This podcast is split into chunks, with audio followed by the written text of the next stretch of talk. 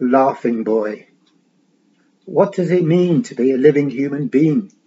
I bark out impatiently, sowing terror amongst the lesser creatures, the creatures that live in my hair and beard, that is. I shout at everyone I meet.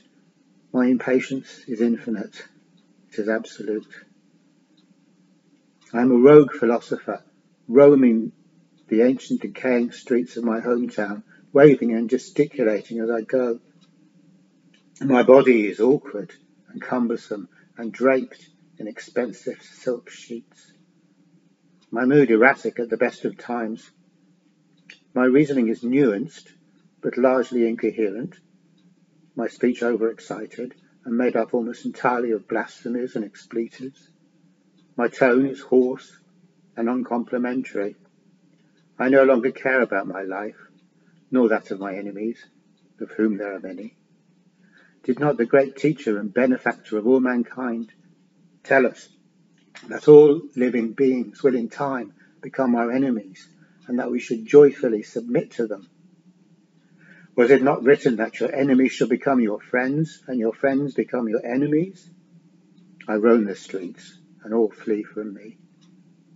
I have cut my teeth in the great psychic wars, the wars that none may remember, and ordinary scoundrels and ruffians no longer hold any terror for me.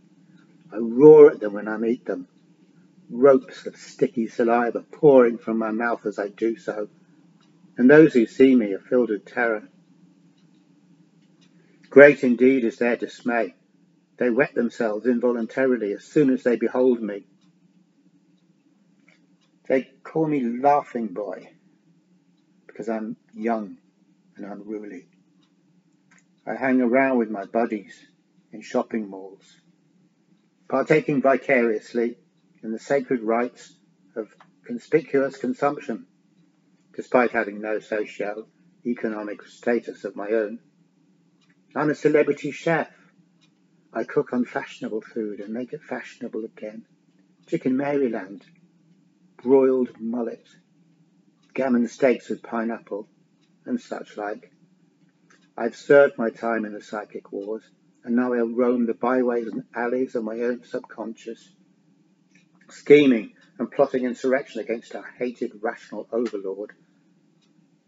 My memories work backwards. I remember the happy times that are yet to come, and I feel nostalgia for them. I anticipate the terrors of the past and dread the unavoidable day of reckoning that has already come and gone. I experience the exquisite terror of moving closer and closer to a past that we cannot avoid, an infinitely predictable past. My mind walls itself off in terror and builds its own world. A world that exists in denial of the frightening truth that it does not ever want to see. It's an old story, of course, and I won't bore you by harping on about it like a fool. My mind straight away freaks out and proceeds to seal itself off in a private universe full of bullshit. It flips out big time and goes mental.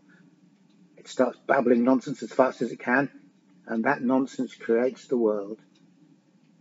There's no need for me to keep banging on about that, of course. We all know the score at this stage. We've all been around the block a good few times by now, I'd say. We've made the trip more times than is good for us, probably.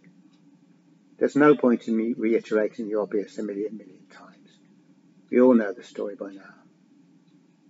I think we can all agree on that.